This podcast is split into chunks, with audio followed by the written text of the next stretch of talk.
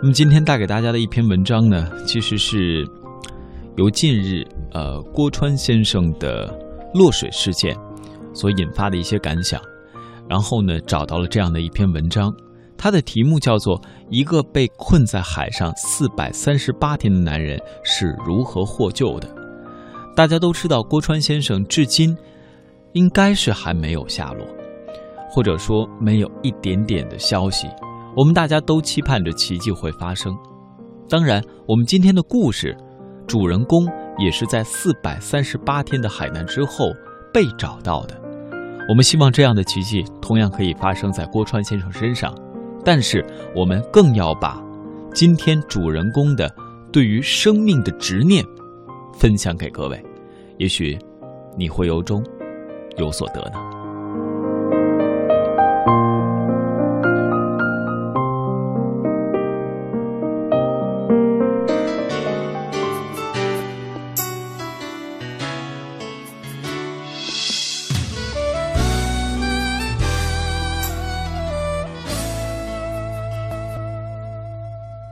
静静的夜晚，脱离了白昼的喧嚣，夜色包容着每个人的内心世界，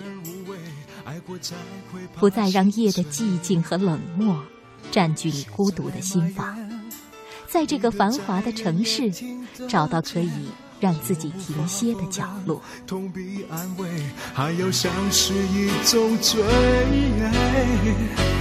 你需要多少时间藏好你眼里的泪？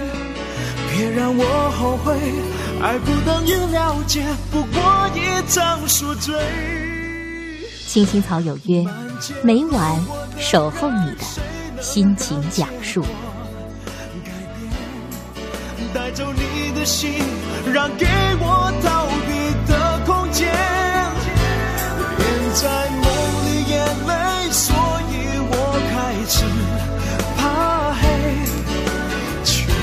接近夜，太接近清楚的终结。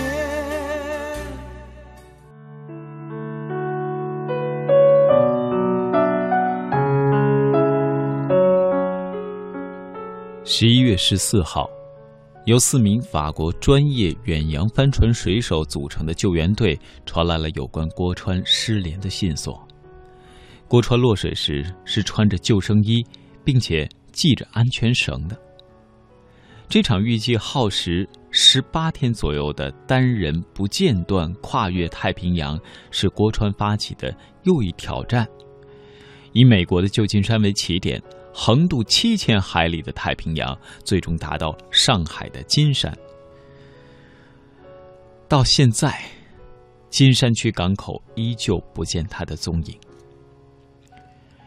一个被困海上的人的生存极限时长有多长呢？大多数人也许只能缄默几口，但感谢世界之大。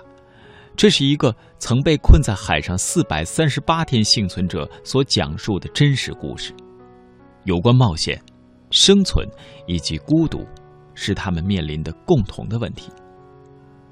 而你我此时所希望的，对于郭川来说，真的也许是皆大欢喜，勇者归来。萨尔瓦多·阿尔瓦伦加。喜欢那种拥有玻璃纤维工艺、简洁的线条，没有船舱和船顶，且只有二十五英尺的狭窄的独木船。它可以像一个巨大的冲浪板一样，后面装着发动机，敏捷迅速的在海上破浪而行。当年三十七岁的阿尔瓦伦加是一个生活工作在墨西哥的萨尔瓦多渔民。他爱喝酒，却从来不拖欠酒账，而且他没有家庭的束缚。十三岁的女儿和他妈妈生活在萨尔瓦多。在二零一二年十一月十八号这一天，阿尔瓦伦加计划在上午十点出发前往太平洋，一直工作到第二天下午四点钟。而他的助手是一个叫做西亚科尔托瓦的二十二岁新人。当时他们床上装载了超过一千磅的设备，其中包括一个五英尺长、四英尺高的冰柜。很快，它就会被塞满金枪鱼、鲨鱼或其他的鱼类。在这之前，阿尔瓦伦加曾被警告过有一场暴风雨即将来临，但是呢，并没有阻止他继续出海的决定。他决定要在一天之内赚足以维持他一周生活的钱。当他乘浪航行距陆地七十五英里的时候。阿尔瓦伦加拿出了他两英里长的鱼线，准备钓鱼。此时，暴风雨仍然在路上肆虐，还没有达到这个远离海岸男人的身边。变化就发生在下午的一点钟，海浪开始剧烈的拍打着小船，船身被摇晃的向一侧倾斜。而此时的他们，就像在乘坐。游乐园里的设施一样，快离开这儿！他的助手朝着阿尔瓦伦加大喊着：“我们快回去啊！太危险了！”风浪越来越大，小船开始进水。阿尔瓦伦加此时收回鱼线，保住了差点掉进海里的科尔多瓦，但海水侵灌船只的速度。远远快于他们舀水的速度，在这种情况下，阿尔瓦伦加做了一个冒险的决定，他剪断了绳索，把价值上千美金的设备和鱼全部倒入海中。紧接着，他调转方向，将船驶向距离此时六小时海程的港口。之后，阿尔瓦伦加呼叫了他的老板威利，并向他的老板报告了目前的位置。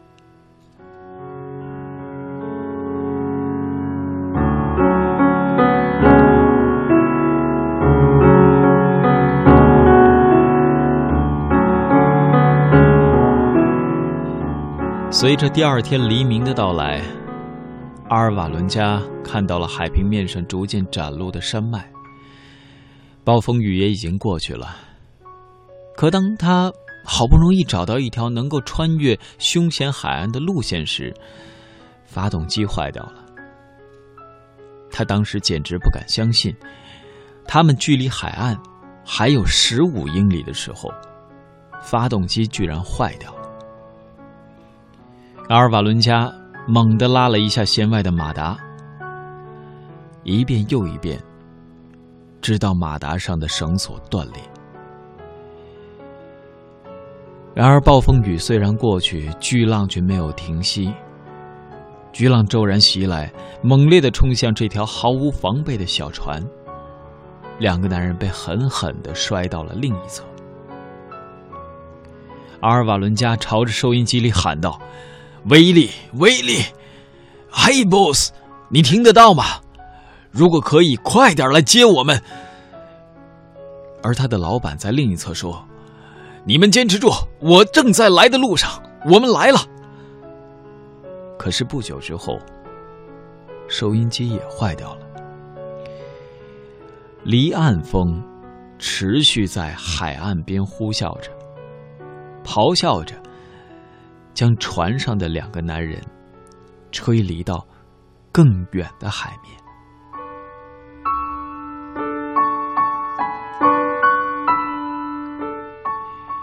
在听节目的各位，假如此刻你在船上，你会做出怎样的决定呢？等到当时的海风彻底静下来，已经是五天后了。这个时候，主人公阿尔瓦伦加和他的助手科尔瓦多，已经在离岸两百八十英里外的海面上。当时他们只能依靠被其他船只发现才有获救的可能，但这很难，因为船身的大部分都被浸没在水面之下。半英里外的事物，他们几乎都看不见了。当时，他的助手痛苦的呻吟着。他们快要死去了吗？而阿尔瓦多，而阿尔瓦伦加当时却是这样说的：“嘿，不要那么想，救援队会来找到我们的。”但此时他们并没有信号枪或是任何可以用来呼救的东西。那个时候，他们才知道，他们已经离岸边很远了。远到什么程度？那是任何一个渔民都不会到达的地方。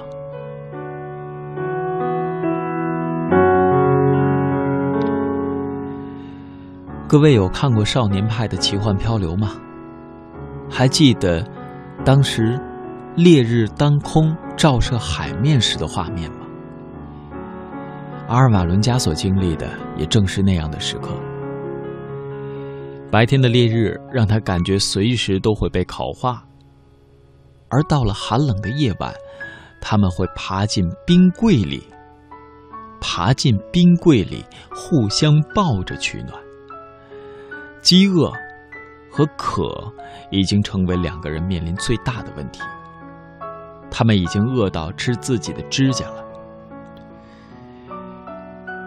四天之后，他们迎来了一场大雨。两个男人脱光了身上的衣服，在这场来之不易的瓢泼大雨中洗了一个痛快的澡。他们在雨水中又跳又笑，兴奋地将手中的衣服抛到空中。大雨停歇后，他们用漂浮在海面上的塑料瓶收集了五加仑的淡水，这至少能够维持他们一周的饮用。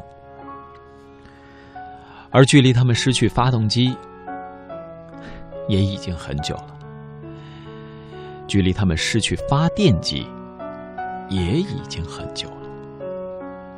通过徒手抓捕瘦小的引来的鱼。维持生命已经超过十一天。有一天夜里，阿尔瓦伦加听到了一个奇怪的声音。这种声音在静静的海中，怪怪的。而直到当你发现它的影子是海龟，各位，你又会怎么想呢？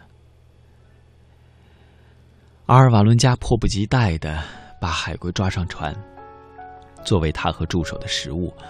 而且要知道，海龟的血是可以来止渴的。阿尔瓦伦加整天都想着如何再抓一只海龟，而他的助手却对凝固的海龟血和那少得可怜的海龟肉感到恶心。此时，阿尔瓦伦加只有通过像在吃海龟牛排一样的。佳肴来引诱他的同伴。阿尔瓦伦加把海龟肉切成薄片，然后放到海水中调一下味儿，再接着把它们放在弦外马达的外壳上，在太阳下炙烤。他们还使用引诱鱼的椎骨作为牙签，将海龟壳作为他们美味食物的餐盘。海龟肉虽然缓解了他们暂时的饥饿状态，但仍然难以维持口腹。这给他们疯狂滋长的想象力提供了肥沃的土壤。那么，阿尔瓦伦加在海上接下来要发生什么了？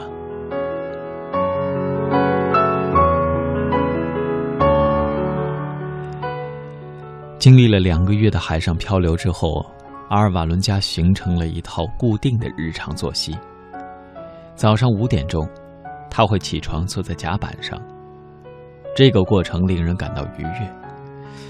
此时太阳会从东边升起，而他知道，在某个地方有大陆的存在。他认为，那就是他的世界。然后会把前一晚布置的渔网陷阱拖上船，看看是否有鱼落网。无论捕获了多少，他总会等到科尔瓦多醒来之后，才会和他分享那寥寥无几的成果。接着，他们会午睡一会儿，但一天中绝大多数的时间里，他们都把自己雪藏在冰柜里面。尽管他们出发的时候还是两个素不相识的，或者是不那么熟悉的陌生人。但如今，阿尔瓦伦加和科尔瓦多已经建立了一段珍贵的友谊，就像是两个外出冒险的年年轻少年，晚上他们会躺在船上，面对着天空，用手涂鸦着星星。夜复一夜，他们都试图想用他们所创造出来的星座超越对方。每一个人都想要做出更加美妙的画作，而有时，他们甚至幻想曾在天空中描绘的飞机来拯救他们。其他的时候，科尔瓦多会自豪地唱着他最喜欢的赞美诗。不过，那经常是在冰柜里，因为你知道，冰柜里唱歌，音响效果特别好。在有一天晚上，他们预计应该是平安夜了。两个男人为准备享用这场节日盛宴，开心的交谈着。当时，阿尔瓦伦家捕获了栖息在他们船上的海鸟，作为他们的补充菜单。而突然，阿尔瓦多痛苦的呻吟起来：“我的肚子！”白色的泡沫和液体随之从他的嘴角流了出来。阿尔瓦多的样子看起来像是生病了，而阿尔瓦伦加剖开了科尔瓦多吃的那只鸟的部分，发现他的胃里残存了一条毒蛇。后来，科尔瓦多身体恢复了，但在精神和心理上对毒液的恐惧仍然折磨着他，以至于他一想到吃过野生的海鸟就会作呕。再接下来，又经过了两个月，科尔瓦多逐渐的憔悴和虚弱下来。他的手臂看起来只有棍子粗细，大腿也瘦的跟他的前臂差不多了。科尔瓦多觉得自己死在海上，总要比饿死强。再见，查查。他叫了一声阿尔瓦伦加的昵称，然后走到围栏旁边，准备跳进鲨鱼环绕的水面。阿尔瓦伦加冲过去，压倒了科尔瓦多，把他拖过甲板，塞进冰柜，盖上盖子。但是，无论怎样。直到最后，阿尔瓦伦加把淡水喂到科尔瓦多嘴里的时候，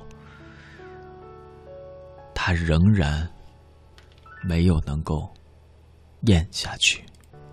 接下来，我们继续分享阿尔瓦伦加在面临他助手的死亡之后所经历的岁月。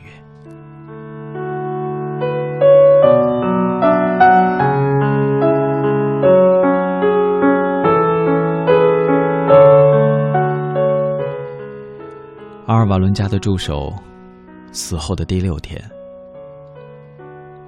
他把这位朋友送进了海里。从此，他变成了一个人，一个漂浮在广阔太平洋上的微尘。他后来回忆说：“我每爬进冰柜，然后就会哭了起来。”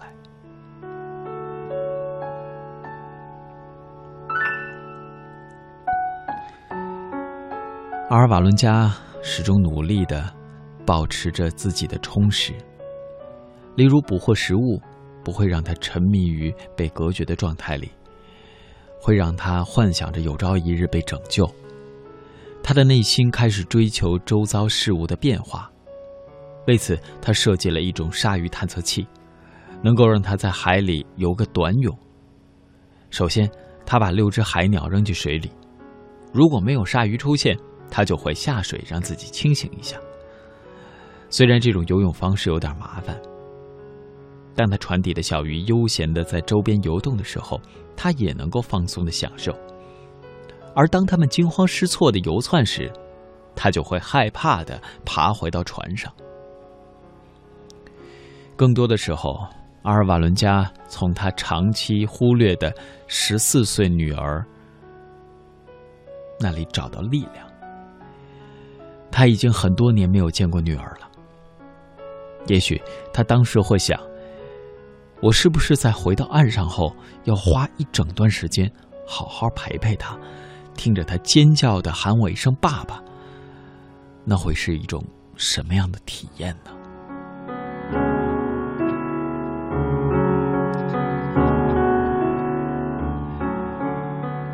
阿尔瓦伦加会想象回到家以后的生活，他会成为一个拥有一群孩子和动物的男主人。他会祈愿上天给他一次机会，让他回到妻子和女儿的身边。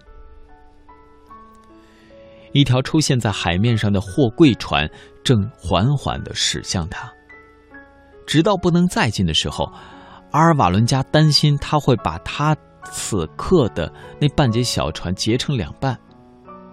而在他距离船尾五十码的时候，这条船穿过了他的航道。假如那个时候是你，你会怎么办？阿尔瓦伦加大叫：“哎，救命！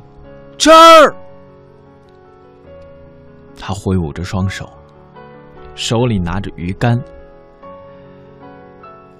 而船上的人发现了他，向他挥了挥手。就这样，阿尔瓦伦加被发现了。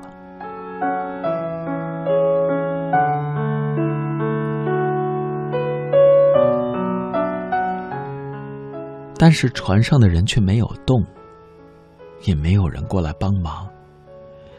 那条大船不仅没有放缓行驶的速度，而且周围的波浪甚至把他们推得更远。难道你们认为我是来这儿一日游的吗？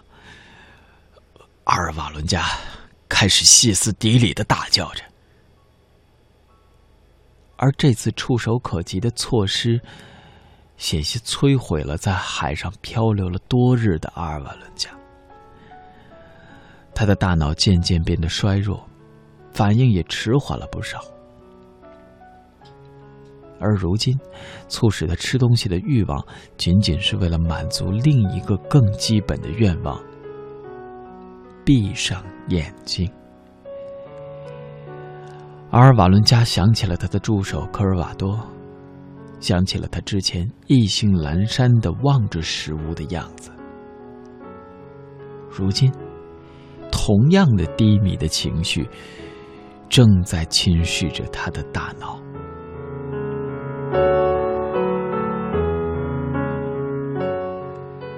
在海面的十一个月里。阿尔瓦伦加以每小时低于一英里的速度在海上漂流了近五千英里。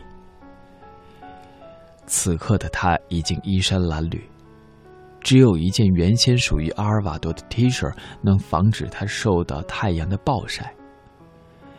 腰部以下，除了一条破烂的内裤和一双从海上随意飘来的运动鞋，其他地方都是赤裸的。像麻棕一样打着卷儿的棕褐色的头发，乱糟糟的立在头顶。浓厚茂密的胡子，布满了他整个的面颊。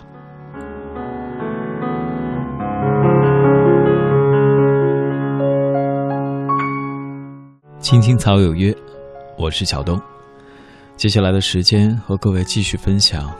流浪在海上四百三十八天的男人的故事。刚刚说到他意志低迷，可能死亡在向他招手。可就在这个时候，他被海水冲到了一个小岛上，这是马绍尔群岛当中的一个，距离这段奇幻漂流开始的地方有七千英里。当然，后来阿尔瓦伦加回忆，假如他错过了这儿，他会继续向澳大利亚的北部漂流，直到三千英里后的菲律宾。幸运的是，他飘到的这个岛上有人居住，一对夫妇收留了他，并且把他送往医院。他当时血压非常低，脚踝高高的肿起。走路不方便。除此之外，他的一切体征都是正常的。在二零一四年，漂流了四百多天的阿尔瓦伦加，重新回到了故乡。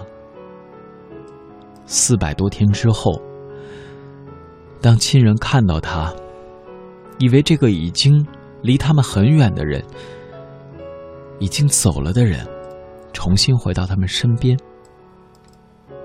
这种感觉，也许我们用任何语言、任何的声音，都难以去模拟、去还原。而接下来的时间，媒体。当然，希望能够把这样的一个奇迹记录下来。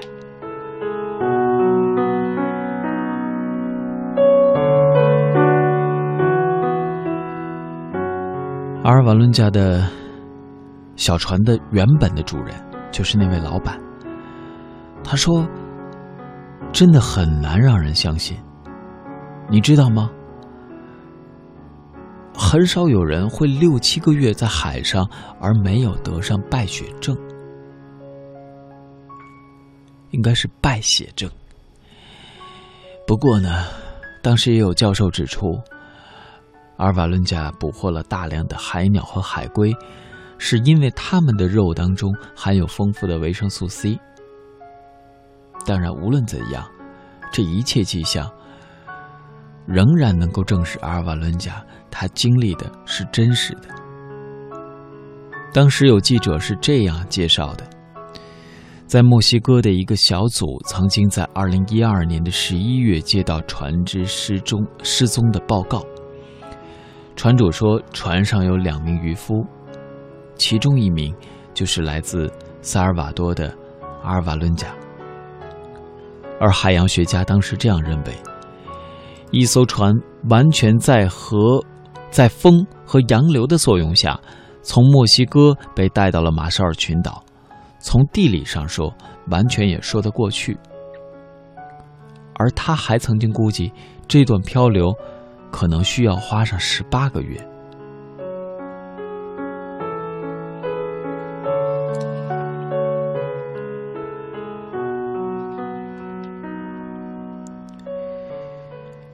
在阿尔瓦伦加回到。朋友们身边的时候，还有很多人质疑他，说：“你是不是为了制造传奇，为了制造轰动，为了制造吸引力？”甚至还有人对他进行了测谎的相关的实验。当然，还有来自夏威夷大学的研究小组做了一些实验，模拟从墨西哥到马绍尔群岛的漂流，结果发现。地点和阿尔瓦伦加所经历的其实是高度相似的，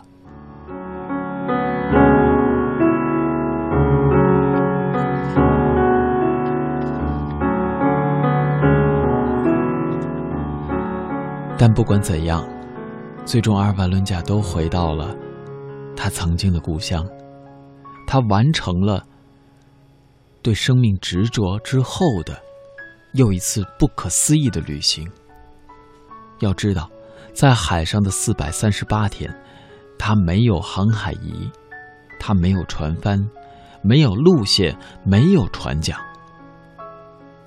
当然，也没有能力改变当时的一切现状。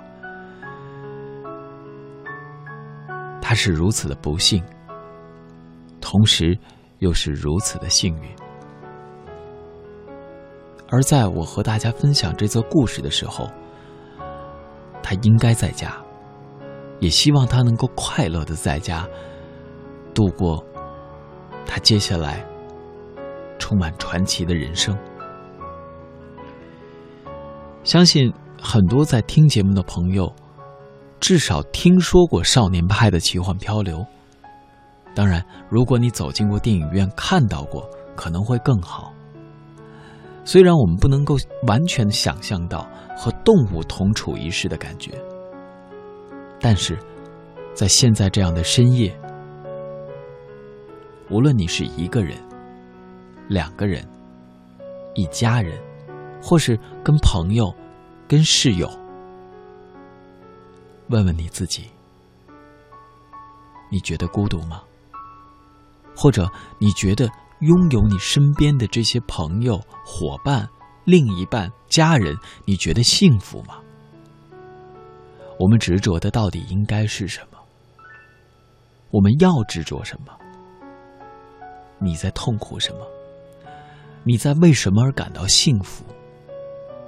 甚至，你今夜为什么可以安安稳稳的入眠？或者在你失眠的时候想一想，你纠结的事情导致你失眠，而这件事情是因什么而起呢？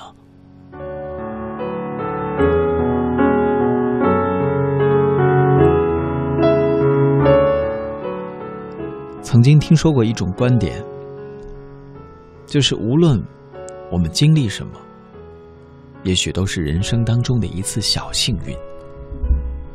比如你遇见一个陌生人，一个暖暖的微笑，可能换来的也是一个微笑；而两次、三次、四次、五次这样的微笑，你们也许就会由陌生人逐渐变成熟人。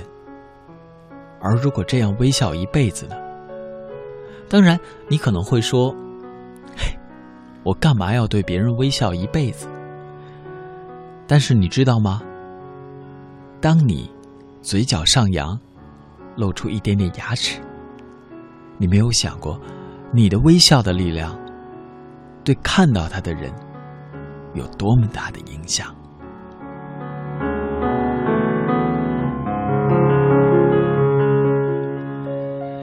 今天的节目开始的时候，问大家，也是想和大家探讨的一个问题，就是要不要放下执着。看到有的朋友留言，也看到一两位朋友私信写的长长的文字。我们要放下执着，放下那些困扰我们的执着，但是。我们似乎又不应该放下执着，不应该放下那些能让我们觉得有意义、能让我们给他人带来幸福的事情，不是吗？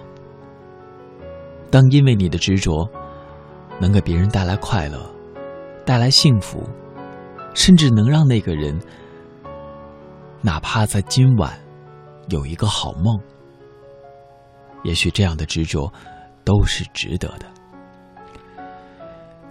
期待每一天、每个时间，我们都能够保持微笑，执着的微笑。也期待着每一天、每一段时间，你都会因为执着而遇上那一点点的小幸运。因为这些小幸运，让你的人生也变得更有传奇。变得更加温暖。